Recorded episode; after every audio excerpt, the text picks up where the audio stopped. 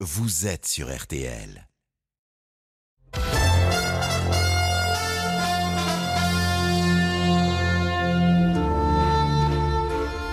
RTL.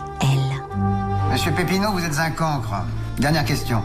Comment est mort le maréchal Ney À la chasse Vous direz 100 fois pour demain, le maréchal Ney est mort fusillé. Le journal inattendu.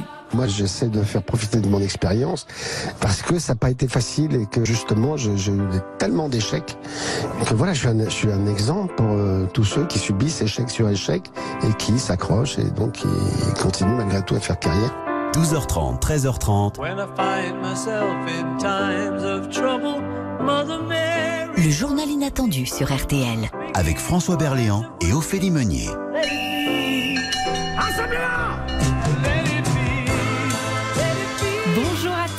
Bienvenue sur RTL. Vous écoutez le journal inattendu. Bonjour François Berléand. Bienvenue à vous. Pointure du cinéma et du théâtre. Pendant une heure, vous allez aussi devenir rédacteur en chef, car c'est vous qui prenez les commandes de cette émission. Et c'est un journal inattendu particulier pour moi, car je reviens dans ce studio après quatre mois d'absence. Un grand merci à Anaïs Bouton hein, d'avoir pris le relais avec excellence. Je la salue. Au programme aujourd'hui, la pièce que vous reprenez, François Berléand, au Théâtre Libre à Paris à partir du 18 janvier, par le bout du nez. Vous êtes sur les planches en duo avec Antoine Duléry pour 1h30, tout aussi drôle qu'intelligente.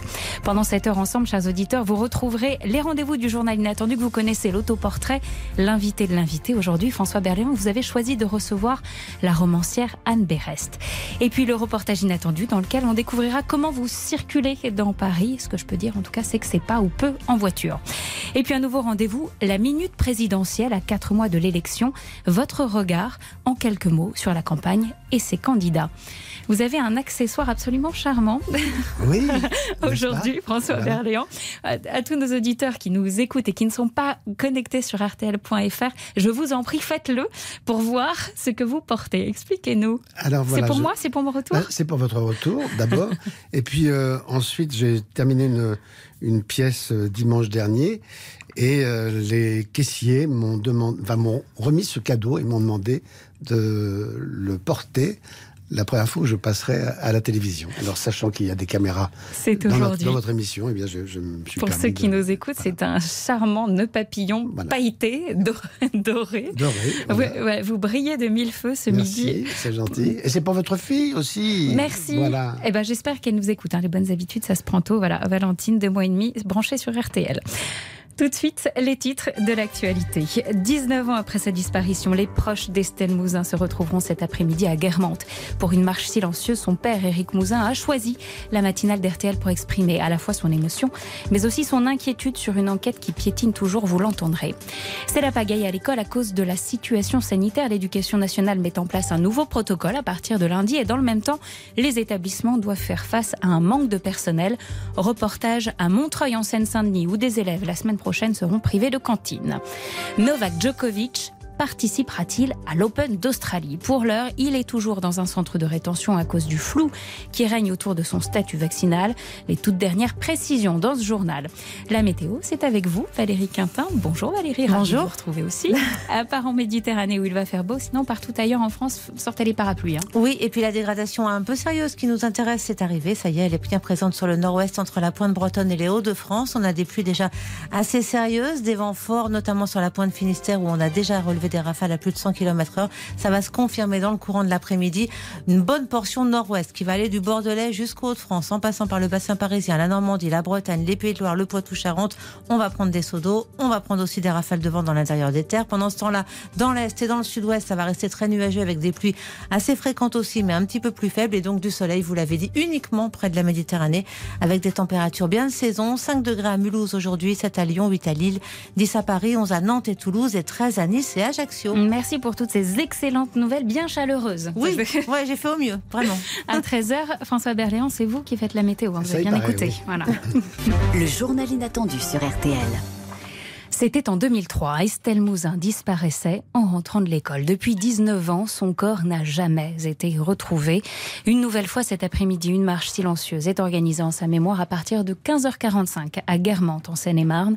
En tête de cortège, son père, Éric Mouzin. Il était l'invité exceptionnel de la matinale de Stéphane Carpentier. Son émotion et son combat restent intacts.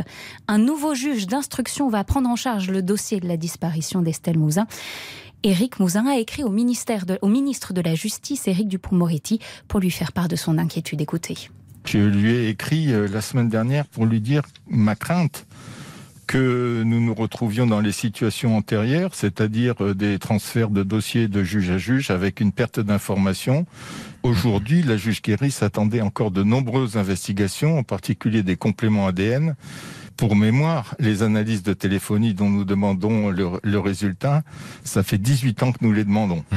Après, la difficulté, ça sera pour un nouveau juge d'interpréter euh, ces informations-là. De plus, la juge travaillait au sein d'une équipe, euh, j'allais dire, redoutable d'efficacité, euh, qui connaissait par cœur le dossier, qui, qui était capable de détecter les failles ou les, les éléments cachés qui permettaient d'avancer. Donc son départ est problématique. Éric Mouzin avec Stéphane Carpentier, interview à retrouver dans son intégralité sur RTL.fr. Je rappelle qu'en mars 2020, le tueur en série Michel Fourniret a avoué être responsable de la mort d'Estelle. Il est décédé en mai dernier. François Berléand, ce papa qui attend des réponses depuis 19 ans, est-ce que vous arrivez un tout petit peu à vous mettre à, sa place? Et puis ce- cette, cette force, toujours cette euh, persévérance qui règne Ah oui, écoutez, je ne sais pas, quand il arrive un drame pareil, euh, les mots euh, manquent. euh, le, le combat est- de cet homme est extraordinaire. Je- J'espère qu'il- qu'on va arriver à retrouver le, le corps de cette jeune fille, mais vraiment, c'est c'est monstrueux. Quoi. Donc euh, voilà, ce fournirait n'a pas donné de- d'explication, n'a pas donné de... On ne sait pas, on sait pas où est le, le corps de cette, cette jeune femme, cette jeune fille. C'est- C'est c'est terrifiant, terrible. C'est un chiffre qui confirme la réussite du programme de lutte contre le tabagisme en France. En 2021, les ventes de cigarettes ont chuté de 6,5%. On doit cette baisse notamment au passage du prix du paquet à 10 euros. En 5 ans, les, ventes de cigarettes auront donc chuté de près de 25% sur cette bonne lancée.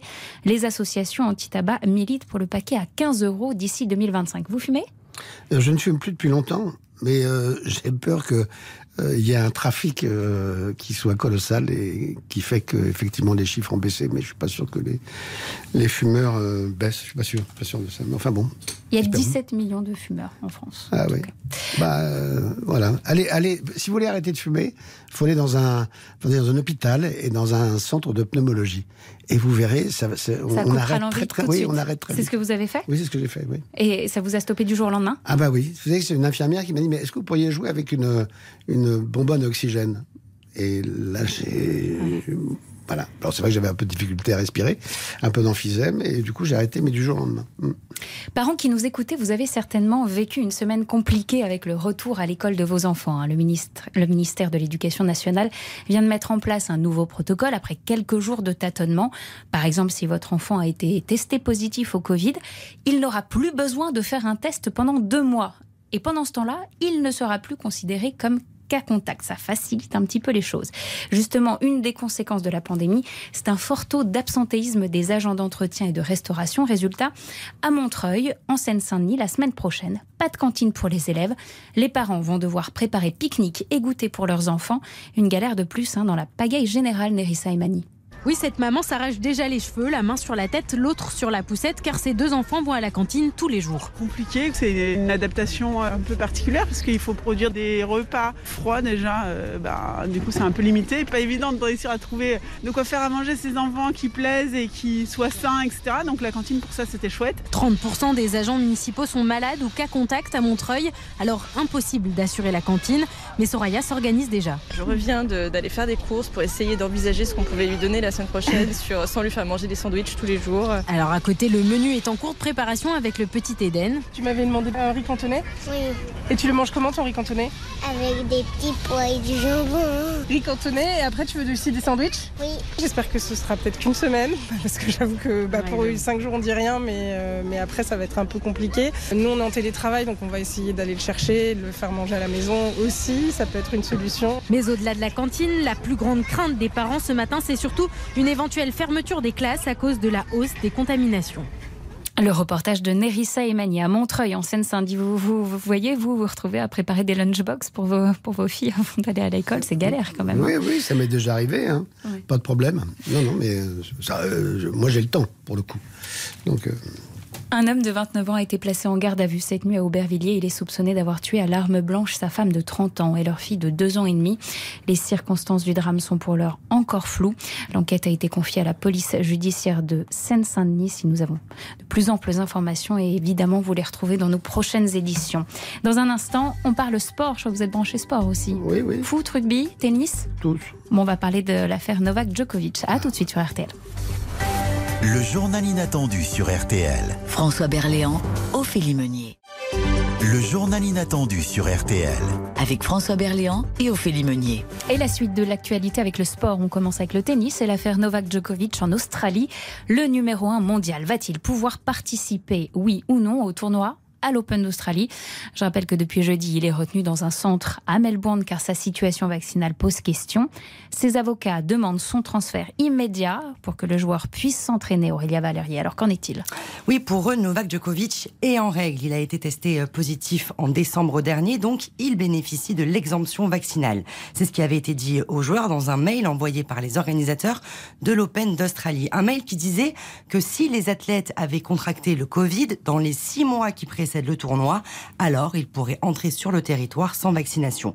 Et c'est justement le cas du tennisman serbe, plaide ses avocats. Mais, parce qu'il y a un mais, il semblerait que la fédération, en envoyant ce mail, n'ait pas pris en compte une précision du gouvernement, une précision qui stipule que cette dérogation vaccinale ne concerne que les résidents australiens, ce qui fait que lorsque Novak Djokovic est arrivé à Melbourne, son pass sanitaire n'a pas été validé et les autorités l'ont placé en quarantaine en attente de son expulsion. Mais ses avocats n'en démordent pas, le tennisman est en règle, ils ont fait appel de la décision et demandent son transfert afin qu'il puisse s'entraîner pour le tournoi qui débute dans neuf jours. Le dossier sera étudié ce lundi par le tribunal fédéral australien. Alors c'est c'est très clair, ça Aurélia, c'est la première polémique qui se passe sur place, mais il y a une autre polémique qui est en train de monter sur les réseaux sociaux. Oui, c'est un journaliste du New York Times qui semblerait avoir repéré une petite incohérence. Les avocats de Novak Djokovic disent qu'il a été testé positif le 16 décembre et le lendemain, soit le 17 décembre, des photos ont été postées sur les réseaux sociaux où on voit le tennisman au centre d'entraînement de Belgrade posé avec des enfants. Merci Aurélia. Un mot de foot, ça fait 44 ans qu'ils attendaient ça. Écoutez la joie des supporters marseillais. Ils sont au micro d'Hugo Hamelin.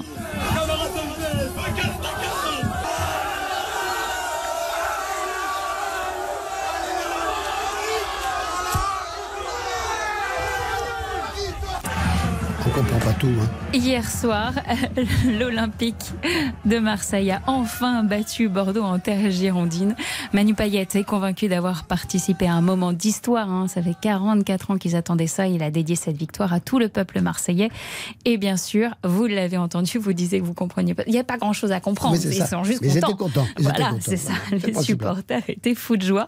Vous supportez quelle équipe, vous, François Berléand? Bah, moi, je suis parisien, donc Paris, et puis j'aime bien Lyon. Voilà. Ah bah alors justement, demain, PSG Lyon, on vient d'apprendre que Lionel Messi déclare forfait.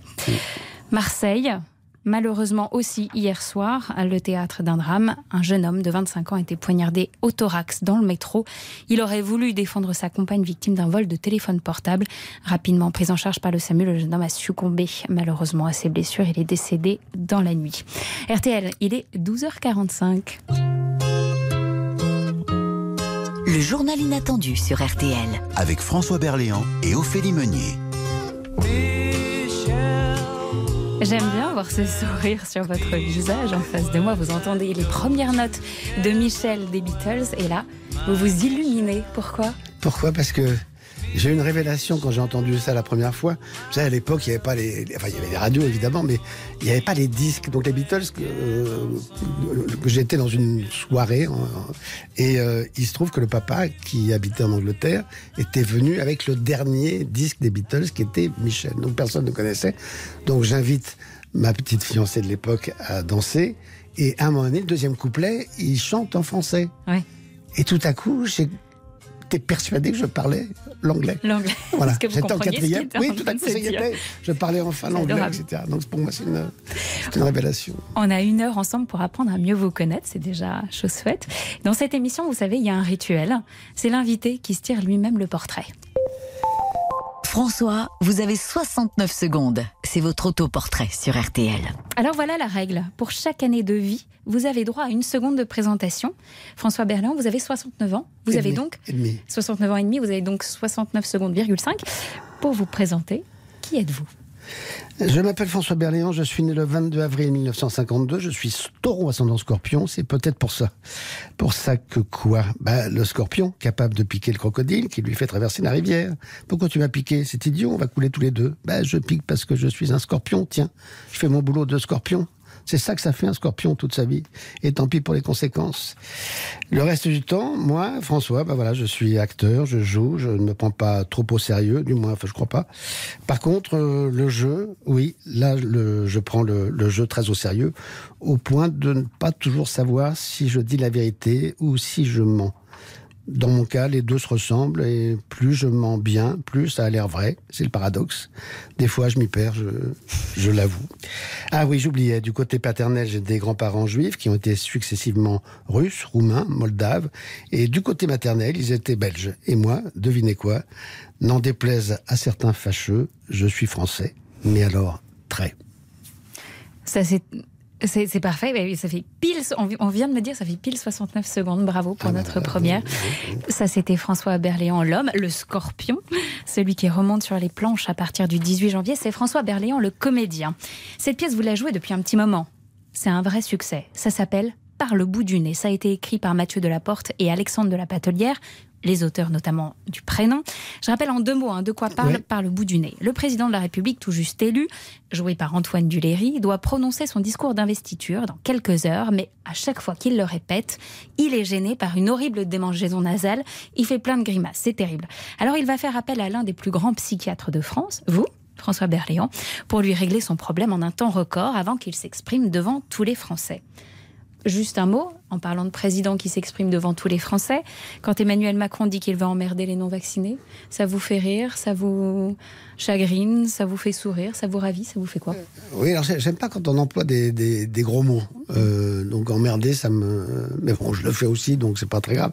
Mais euh, voilà, part d'un président de la République, je trouvais ça un peu, euh, voilà, un peu dur. Mais en même temps, voilà, faut dire les choses comme elles sont. Euh, 80% des gens qui sont en réanimation ne sont pas vaccinés. Euh, alors 20% le sont. Euh, mais euh, voilà, on sait que la vaccination sera décisive dans le combat contre la Covid. Donc moi, je, suis évidemment pro-vax et non pas anti-vax. Mais comme on est dans le domaine de l'absurde, euh, je, je ne comprends pas comment les anti-vax peuvent encore euh, défendre le. Voilà, on a eu l'exemple des frères Bogdanov, qui étaient en bonne santé, qui étaient anti-vax, etc., qu'on dit euh, plein de choses, professeur Raoult, formidable, etc. Et bah voilà, ils sont tous les deux morts du, com- du co- de la Covid. C'est terrible, mais voilà, ça devrait peut-être quand même commencer à voilà, ouvrir des, des- des petites portes à- aux anti-vax. Mais malheureusement, je crains que non. Mais bon, voilà, c'est comme ça. Donc emmerder les non-vaccinés sur le fond, oui, sur la forme. Voilà, la forme aurait pu peut-être, euh, ça aurait pu être différent. Voilà. Je reviens à la pièce. Par le bout du nez, pendant 1h30, vous faites donc la psychanalyse du président de la République pour essayer donc de lui ôter ces espèces de, de tics qu'il a. Jusqu'à présent, votre partenaire, c'était François-Xavier de Maison. Désormais, ce sera Antoine Duléry. Est-ce que changer de binôme, c'est une totale redécouverte de la pièce pour vous? Ah, c'est une, oui, oui, c'est une totale euh, redécouverte parce que, euh, évidemment, Antoine et, et François Xavier ne sont pas du tout le, le même genre de, de comédiens. Donc, euh, euh, moi, je redécouvre la pièce parce que euh, bah, An- Antoine joue de manière différente, etc. Il joue euh, plus la peur, plus le drame, joue, il joue moins le, le comique, entre guillemets, de, de, de, de la situation.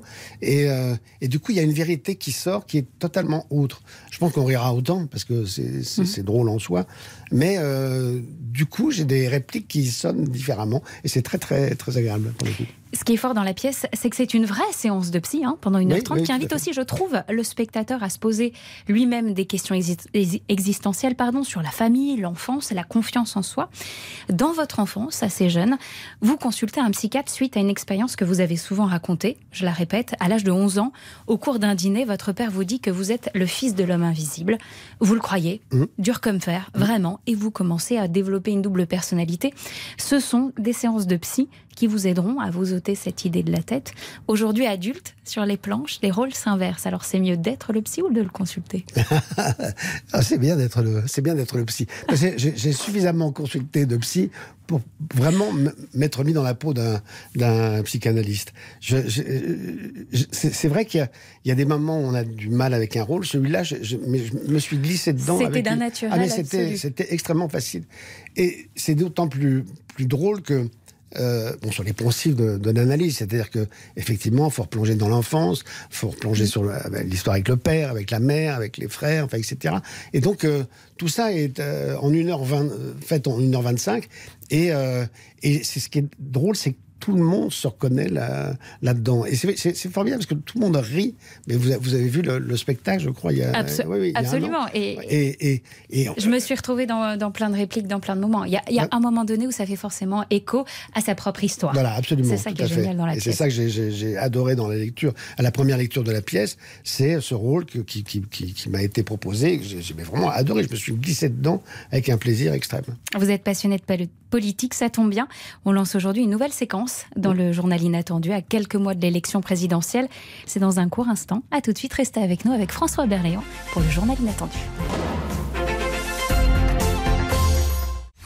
Le journal inattendu de François Berléand Avec Ophélie Meunier sur RTL.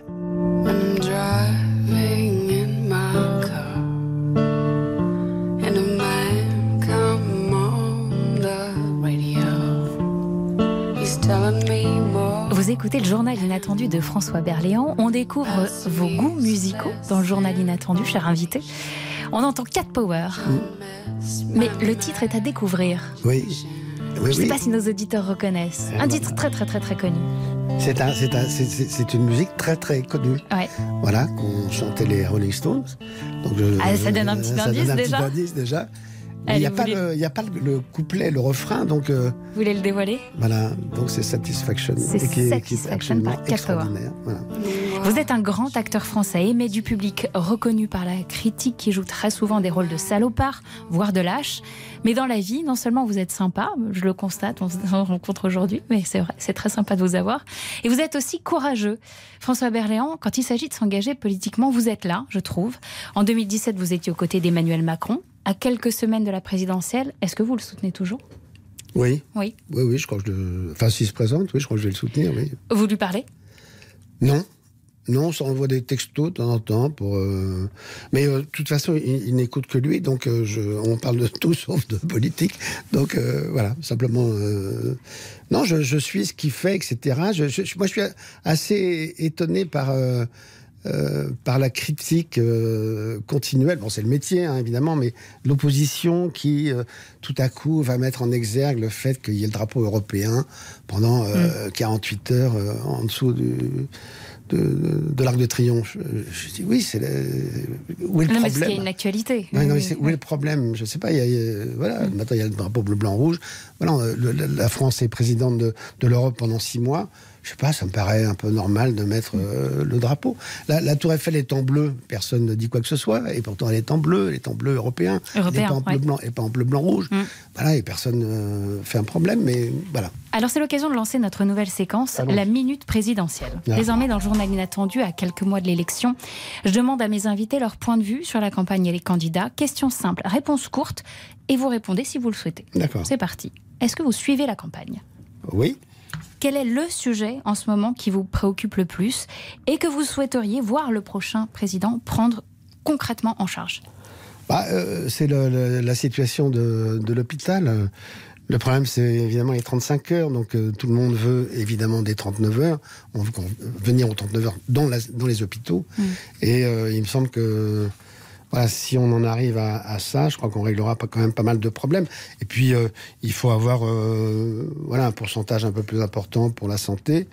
Euh, mais pour tout, parce que le problème, c'est qu'il faut évidemment moins de fonctionnaires, on le sait, mais en même temps, il en faut plus aussi parce qu'il n'y a pas assez de professeurs, il n'y a pas assez de policiers, il n'y a pas. Donc, euh, on est à chaque fois dans des. je- ça me fait rire. Parce qu'à chaque fois, on dit il faut, résoudre. faut- Ouais. euh, Valérie Pécresse dit il faut 200 000 fonctionnaires en moins, mais quels sont les 2000 fonctionnaires en moins? Mm. Voilà, on n'en sait rien. Faut pas- on ne remplace pas un qui part à la retraite, mais euh, lesquels Est-ce que ce sont les fonctionnaires territoriaux qui effectivement servent un peu moins euh, que les autres? Mais euh, voilà, moi je pense qu'il il manque de policiers, les policiers vous le diront. On manque de, de médecins, on manque de. Il y a un numerus clausus qui a fait énormément de mal. Euh, à, la, à la médecine française. Donc voilà, qu'est-ce qu'on fait Donc Euh, le sujet, en tout cas, c'est euh, oui, l'état critique pour- de l'hôpital public. Voilà, absolument. C'est le premier, le, le premier. Alors, autre question pour qui allez-vous voter? Vous m'avez dit, si Emmanuel Oui. Macron se présente, euh, ce sera lui. Et je veux dire qu'avant, c'était la dette qui me qui m'importait. Ah, qui vous préoccupait Et qui, qui me préoccupait, mais il y a, il y a très longtemps. Et, et maintenant, ça me préoccupe plus du tout parce que finalement, c'est la Chine qui a euh, les trois quarts de la dette mondiale. Mm. Et comme c'est elle qui pose le gros problème de la Covid, eh bien, on va lui demander de, de garder la dette pour elle. Voilà. Pour qui êtes-vous sûr de ne pas voter? Alors, je suis sûr de ne pas voter pour Zemmour, je suis sûr de ne pas voter pour Marine Le Pen, pour euh, Mélenchon, pour la gauche en général, qui m'a énormément déçu. Euh, voilà, donc ça se. Pour eux, en tout cas, c'est sûr, je ne voterai pas pour eux. Il y a une candidate à laquelle vous avez deux mots à dire. En tout cas, c'est Anne Hidalgo, actuelle maire de Paris. On en parle dans une petite minute. À tout de suite. Le journal inattendu sur RTL. RTL, le journal inattendu. François Berléand, Ophélie Meunier.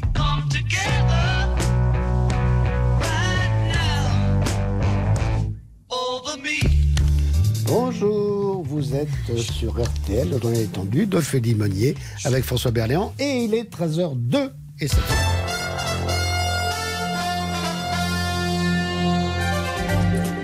Ils sont les sacrifiés de la pandémie, les immunodéprimés. Ces Français qui sont peu ou pas réceptifs au vaccin. Ils occupent un quart des lits en réanimation malgré toutes les précautions qu'ils prennent. Leur vie aujourd'hui est faite d'énormes privations. Plus de sorties, plus de contact avec les autres. C'est le cas notamment d'Émilie, mère de deux enfants. La jeune femme est en rémission d'un cancer. Elle a reçu trois doses de vaccin, mais les traitements qu'elle a subis l'empêchent de fabriquer des anticorps. Elle est au micro RTL d'Odile Pouget.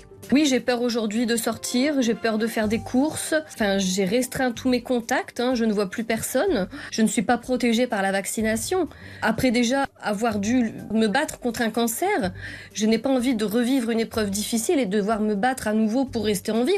J'aimerais bien reprendre le cours de ma vie, travailler aussi même. J'ai jamais eu aussi peur que maintenant. Et même si je ne sors pas, je ne suis pas la seule dans mon foyer. Il y a mon mari qui travaille, mes enfants. Mes enfants ont repris l'école lundi. Le lendemain, j'apprenais déjà que ma fille était cas contact. Donc j'ai pris la décision de déscolariser mes enfants pour me protéger. Et en quoi mes enfants ont mérité que euh, je les prive d'école au final? J'ai pas l'impression qu'on soit vraiment aidés. L'accès au masque FFP2, euh, il nous est pas facilité pour autant. Regardez là le dernier exemple, mes enfants qui étaient éligibles à la vaccination euh, pour euh, les doses pédiatriques de Pfizer depuis le 15 décembre, pas de dose. C'est toujours une bataille pour obtenir les choses en fait. Les proches et la famille d'Estelle Mouzin se retrouveront à 15h45 à Guermantes pour une marche silencieuse en mémoire de la petite fille disparue il y a 19 ans. Un nouveau juge d'instruction va prendre en charge ce lourd dossier, ce qui inquiète Éric Mouzin, le père d'Estelle. Il espère que les transmissions d'informations seront correctement faites et que le corps de sa fille pourra un jour enfin être retrouvé. Éric Zemmour était en meeting ce matin au Sable d'Olonne en compagnie de Philippe, de Villiers. Il prendra la parole devant la statue de Saint-Michel au cœur d'une polémique depuis l'annonce de son probable retrait prochainement. Cette statue cristallise le débat autour de ce que le candidat Zemmour appelle la cancel culture, c'est-à-dire, selon lui, l'effacement de l'identité française. RTL est sur place. Un reportage à découvrir à 18h avec Vincent Parisot. Sachez qu'Anne Hidalgo est à Jarnac aujourd'hui pour se recueillir sur la tombe de François Mitterrand. Une visite pour saluer la mémoire de celui qui a fédéré la gauche, alors que le Parti socialiste peine aujourd'hui à se rassembler plus que jamais. En foot, les sports et le football, avec le retour de la Ligue 1, 20e épisode de la saison et une soirée historique hier pour l'Olympique de Marseille. Les fans attendaient cela depuis 44 ans. Les joueurs de la cité phocéenne ont enfin réussi à gagner à Bordeaux 1-0. La suite, c'est ce samedi avec une seule rencontre, Lens-Rennes, à vivre en direct dans RTL Foot entre 20h et 23h. Le match Lille-Lorient a lui été reporté à cause de la situation sanitaire et demain PSG Lille sans Lionel Messi. Il a contracté le Covid pendant les vacances de, Noël. Il vient d'être testé négatif, mais il poursuit son protocole sanitaire. À 13h, la météo, c'est avec l'invité François Berléand. Quel temps fera-t-il ce week-end, s'il vous Eh plaît oui, bien sûr. Alors, la météo de 13h. Alors, il fera beau près de la Méditerranée cet après-midi et c'est à peu près tout. Partout ailleurs, les nuages, les pluies et les rafales de vent occuperont le terrain des, des vents très forts sur le nord-ouest avec des pointes à 110 km heure près de la Manche. Donc euh, ne prenez pas de parapluie. Il neigera en moyenne montagne sur les reliefs de l'Est et du Massif central, donc aux alentours de 1000 à 1200 mètres. Les températures seront comprises entre 4 et 14 degrés de la Lorraine au Roussillon. Il fera 7 degrés à Lyon, 10 à Paris, 12 à Brest et 13 à Bordeaux. C'est un métier, hein, la météo. Donc pas de parapluie. Vu le vent. François Berléand, dans le journal Inattendu, vous avez décidé de pousser un coup de gueule contre la gestion de la ville de Paris par Madame la maire Anne Hidalgo et notamment tous ces travaux qui vous gâchent la vie. 3525. 3525, c'est le nombre de chantiers en cours dans Paris qui compliquent évidemment la circulation des cyclistes, même les plus aguerris. Jean-Baptiste est membre de l'association La Maison du Vélo et Julie Bro l'a suivi sur son trajet quotidien. Premier coup de pédale, direction ce que Jean-Baptiste appelle le pire endroit de Paris. Bienvenue à la Porte-Maillot. Ici, en raison des travaux, la mairie a prévu une déviation pour les cyclistes, mais l'itinéraire est un peu bancal. Donc là, on a suivi la piste et en fait, on arrive dans une barrière. Bah voilà, la piste euh, va dans la barrière, mais il n'y a pas de panneau qui te dit qu'il faut aller ailleurs. Donc là, il y a rupture de l'axe cyclable. Il n'y a plus de piste. Et donc on va essayer de passer par là. Alors on retrouve notre chemin, mais au sol, les marquages jaunes des voies cyclables et piétonnes se chevauchent presque. La déviation nous dirige même sur des passages cloutés. On y va vraiment au hasard. Vous pouvez vous retrouver dans un trottoir, sauter sur un trottoir, ou percuter une personne, ou vous faire percuter par une personne. On ne peut pas laisser euh, cet axe euh, non cyclable comme ça, là, dans cet état-là. C'est pas, pas possible. Tous ces points dangereux, Jean-Baptiste les signale à la mairie de Paris, comme certaines portions encore en travaux de la rue de Rivoli. La signalisation temporaire y a été détruite, mais jamais remplacée. Donc là, les voitures, c'est à droite, et les vélos, c'est là. Mais les voitures viennent dessus. Et là, on est avec les voitures. Parce qu'avant, il y avait des plots, des plots jaunes. Ils ont été cassés et pas remplacés. Mais ce qui manque, c'est quoi? Une signalisation qui, qui tombe pas au premier coup de tempête. Il faut vraiment du solide pour que ça reste en place et que voilà, les gens s'adaptent aussi euh, au tracé, au vrai tracé qui est proposé. quoi. Alors après une quinzaine de kilomètres et beaucoup de zigzags, nous n'avons pas eu d'accident, heureusement. Et avant de rentrer chez lui, Jean-Baptiste avait une question à vous poser, François. Johanna qui vienne passer un petit moment de sa journée avec moi sur une tournée à vélo dans Paris, un petit, un petit morceau de tournée avec moi, ce serait sympa. hein.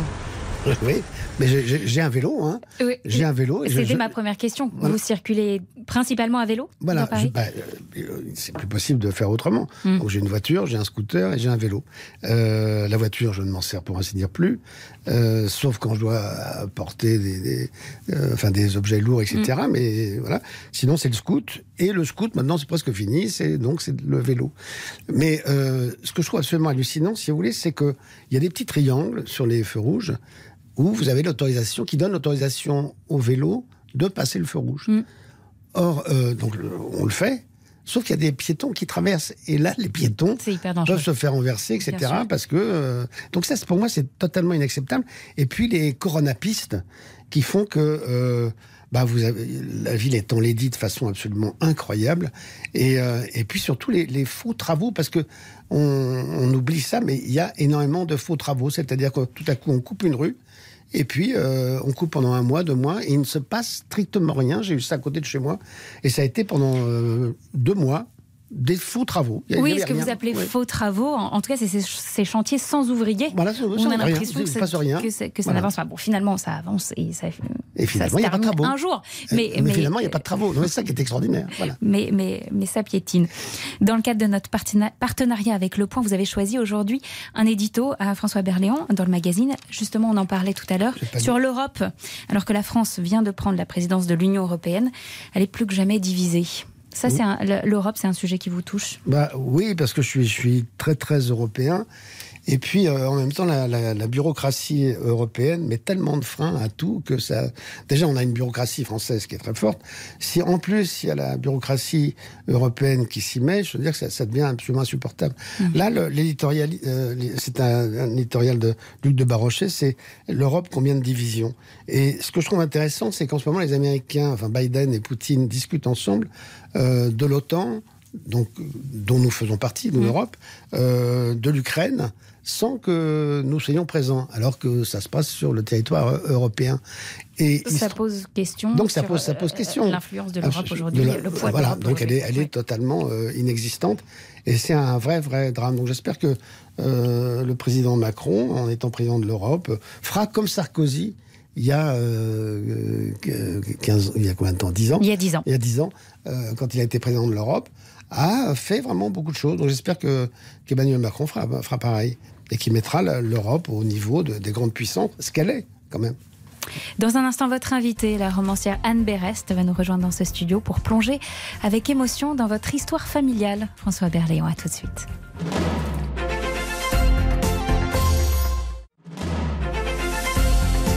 Le journal inattendu de François Berléand. Avec Ophélie Meunier sur RTL. Ce journal inattendu François Berléand, c'est aussi l'occasion de revenir sur votre histoire personnelle. Et pour ça, on est accompagné de l'invité que vous avez choisi. Bonjour Anne Berest, Bonjour. bienvenue. Vous êtes actrice, scénariste et écrivain. En août dernier, vous avez publié La carte postale aux éditions Grasset, livre récompensé par le prix Renaudot des lycéens et roman qui vous a beaucoup touché, François Berléand. Avant que vous nous expliquiez pourquoi, j'aimerais rappeler en deux mots ce que raconte la carte postale. Anne Berest, un jour, une carte postale anonyme arrive dans votre boîte aux lettres familiale. Il y a simplement écrit quatre prénoms. Vous n'y prêtez pas attention du tout à ce moment-là. 15 ans plus tard, votre fille demande, en rentrant de l'école, si elle est juive, car à l'école, je la cite, on n'aime pas trop les juifs. Vous ressentez à ce moment-là le besoin de vous plonger dans votre histoire familiale et de connaître le destin de ces quatre personnes qui sont en fait vos arrière-grands-parents, votre grand-oncle et votre grand-tante. Des ancêtres juifs, passés par la Pologne, la Lettonie, la Palestine, avant de s'installer en France, ils seront arrêtés, déportés et mourront à Auschwitz en 1942. Ce livre raconte aussi la romanesque, et j'appuie sur le mot, enquête que vous avez menée pendant quatre ans pour retrouver qui est l'auteur de la fameuse carte postale. François Berléand, c'est un livre qui vous a bouleversé car il fait incroyablement écho à votre propre histoire. Oui, oui, c'est ça. Bah, C'est-à-dire, du côté paternel, j'ai une famille qui est, qui est juive, euh, qui vient aussi de- de- d'Europe centrale, de, Moldavie, enfin de Bessarabie à l'époque. Et euh, ils ont fait à peu près le même parcours. Que mon mon grand-père est parti en Palestine, il est arrivé en France. La France était la patrie des, droits de l'homme. C'était heureux comme... euh, comme un juif en France. Enfin, c'était la patrie des, des Dreyfusards. Des, et c'était un- une- la France était la- le, le pays des Lumières. Et puis, euh, bon, on sait ce qui s'est passé, malheureusement, etc. Et, euh, et moi, je, je- comme vous, je, je n'ai eu aucune transmission. Euh, pour la bonne raison que mon père euh, euh, a renié, pour ainsi dire, sa religion juive, euh, a épousé ma mère, et euh, on s'est retrouvé euh, baptisé catholique pour plus que ça, pour plus qu'il y ait de problème, au cas où. Et, euh, et en fin de compte, toute la, toute mon histoire, toute ma judaïté est, est partie à la poubelle. Je rebondis sur un mot que vous venez d'employer, François Berléand, le mot transmission. Anne Berest, c'est ça, en fait. Euh, tout se résume à ça. C'est une question de transmission, d'avoir recherché ses origines, d'avoir écrit ce livre. Oui, tout à fait. Cette, cette transmission, et ce, qui, ce que j'ai essayé de chercher aussi, c'est cette idée de transmission invisible. Et je, je- je- pour en avoir parlé avec François, je sais que c'est quelque chose qui le touche, c'est-à-dire qu'en fait, même quand on ne sait pas d'où on vient, il y a des choses qui viennent en nous de façon invisible, même quand on n'a pas connu nos ancêtres. Si on fait une recherche sur notre arbre généalogique, soudain, on va comprendre qu'il y a des choses des goûts qu'on a eus dans notre vie, des intérêts, un choix d'un métier, le choix d'une ville, sans qu'on le sache, quelque chose en nous de ce qu'on a perdu ou pas connu continue de vivre. Et moi, ça m'a beaucoup réconforté en écrivant le livre, parce que ça veut dire que ces gens qu'on a assassinés ne sont pas complètement morts. Ils continuent de vivre en nous. Et j'ai aussi travaillé sur des, la question de la mémoire cellulaire. Il semblerait que dans nos cellules, il y ait une mémoire sur trois générations des émotions des gens qui nous ont précédés. Et alors ça, ça, ça m'émeut beaucoup. Et je- on en avait parlé, François, vous disiez qu'au fond, vous aviez pensé que votre façon de jouer Euh, venait d'une certaine façon, Absolument. sans que vous le sachiez. Oui. Euh, c'est- une conversation qu'on avait eue Oui, oui, ensemble et qui m'avait marqué. Vos, vos grands-parents, hein, François Berléand, faisaient du théâtre. Oui, oui, ma grand-mère était euh, comédienne. Et votre grand-père aussi grand-père était, oui, oui, était dans une troupe de théâtre voilà, juif, Et metteur ça en scène, et, c'était- et, et surtout, c'était le traducteur de Pirandello. Et il se trouve que les premiers spectacles que j'ai vus en payant ma place, c'était en 69, c'était le centenaire de Pirandello, et j'ai vu tous les spectacles de Pirandello sans savoir, forcément parce que mon, père est mort, mon grand-père est mort à Auschwitz, euh, sans savoir que c'était lui qui l'avait traduit en, en russe et en hébreu. Ça fait totalement Mais écho ça- à la mais mémoire C'est populaire. histoires qui me fascinent parce que, dont vous en tant que romancière, je trouve ça incroyablement émouvant de vous imaginer, jeune homme, allant voir ces pièces sans savoir que c'est votre grand-père qui les a traduites. C'est ahurissant quand on y pense. Et chacun de nous, nous portons, euh, en, nous portons en nous des hasards sans le savoir Oui. et on est, on est mu par des, quelle que soit notre histoire au fond.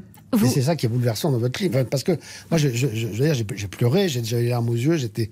Parce, parce que c'est pas spécialement de la judaïté ou quoi que ce soit, c'est quand il n'y a pas de transmission, il y a quand même malgré tout transmission. C'est ça que je trouve absolument formidable dans votre livre.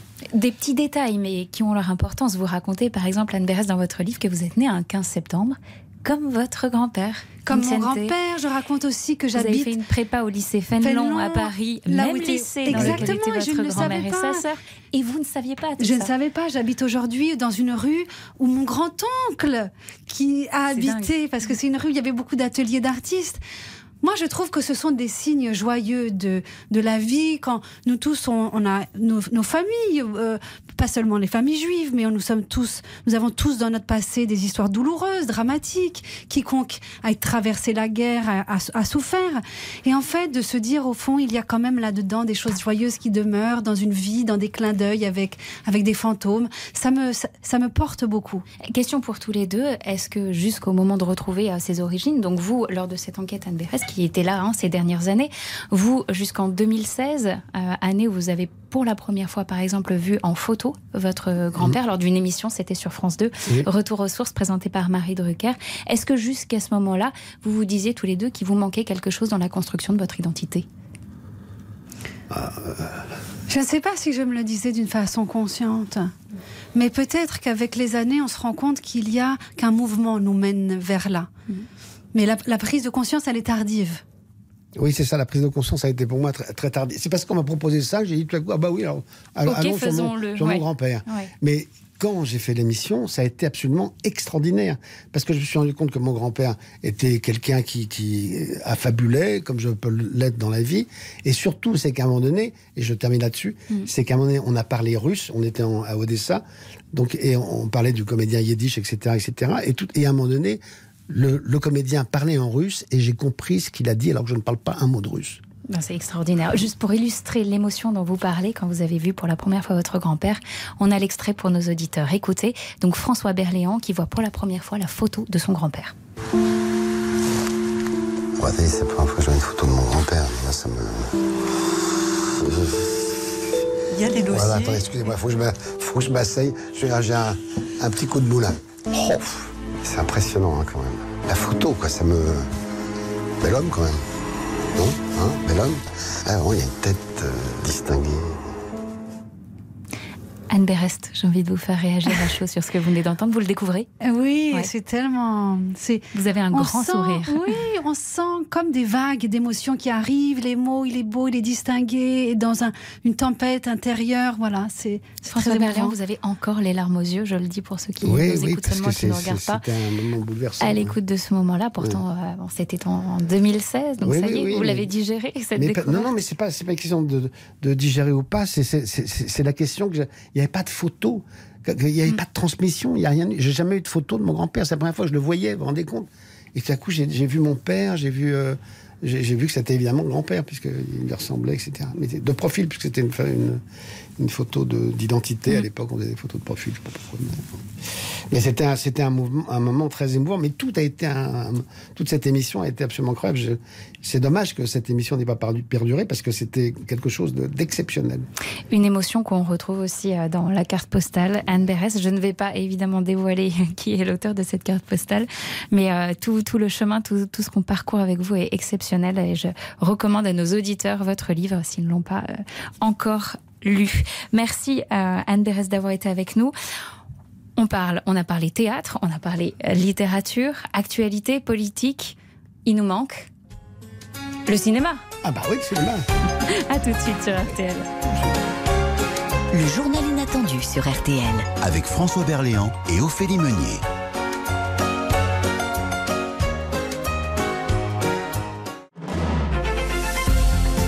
Le journal inattendu de François Berléand.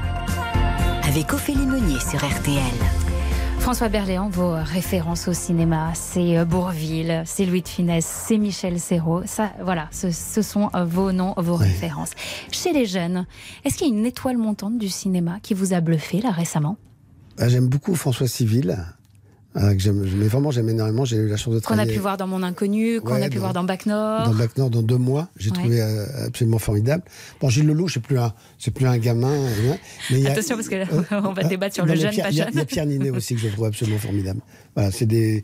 Et puis il y a toute la bande du français qui est. euh, Enfin, je dis la bande du français parce que il y a des comédiens, jeunes comédiens qui sont absolument extraordinaires, dont Jérémy Lopez qui est aussi un, un immense comédien. Euh, Cette année, au cinéma, vous serez aux côtés de Karine Viard dans le film Magnifica. Cette fois-ci, vous allez jouer le rôle d'un évêque. Ce qui est bien avec vous, c'est qu'un François Berléand en cache toujours un autre. hein. Ça, ça ne s'arrête jamais. Oui, un évêque. Un évêque. En ce moment, dans les salles, on peut vous voir aussi euh, dans les Tuches 4, dans un rôle secondaire. Vous qui avez tout fait, à tout style de rôle, du cinéma français, du cinéma américain, tant tête d'affiche que second rôle. Aujourd'hui, qu'est-ce que vous préférez? Maintenant que vous avez le choix. Je préfère le, je préfère le cinéma.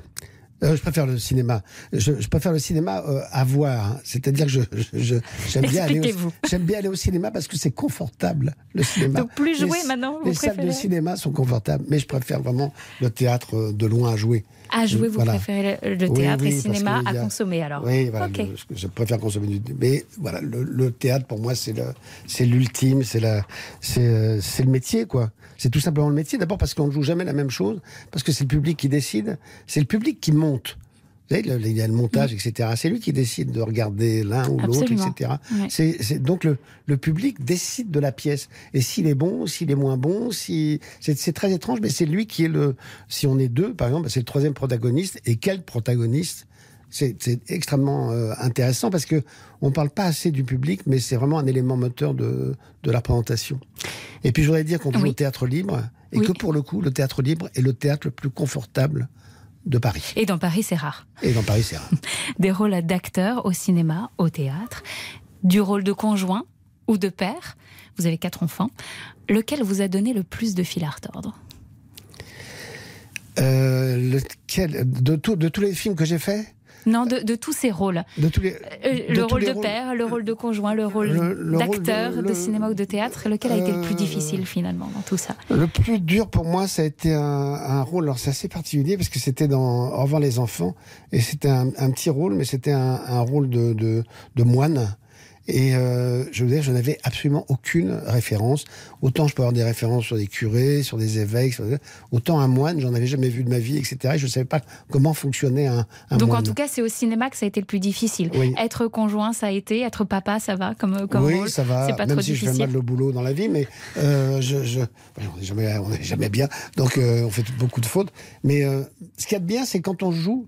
Si vous voulez, on, on joue à être un bon père ou un mauvais père. Mais enfin, c'est, mais c'est formidable parce qu'on on a, on a, on- Au moins, on, fait ment, ce qu'on veut quand fait, on joue. voilà, voilà. On, on est tributaire d'un texte et ce texte fait que tout à coup, oh, est-ce que vous êtes gentil dans la pièce ou qu'est-ce que vous êtes méchant? Ben, Ça dépend. mais Enfin bon.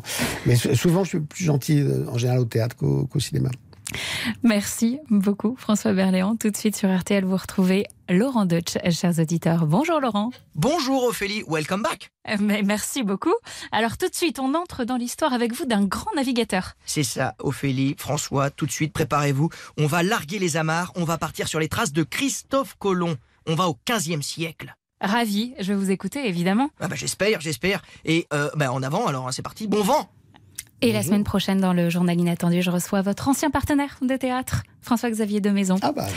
Je termine avec vous, François Berléand. On le sait, vous l'avez souvent dit en interview, malgré toutes ces pièces jouées, vous avez toujours autant le trac avant de monter sur scène. Vous avez notamment peur d'avoir un trou de mémoire. Alors, petite répétition, là, en direct? Oh là là, de quoi? C'est marrant, je sens le stress. Alors, la première réplique d'Antoine Duléry sera, pour par le bout du nez, faut que je dise quelque chose, c'est ça? Et vous répondrez Si vous voulez, oui. Et pour découvrir la suite, rendez-vous au thé. Bravo. Il, il s'est liquéfié en direct. C'était excellent pour découvrir la suite. Rendez-vous au Théâtre Libre à Paris à partir du 18 janvier. Bon week-end à tous, à samedi prochain sur Clara Luciani, que vous adorez Ah, aussi, François Berléand.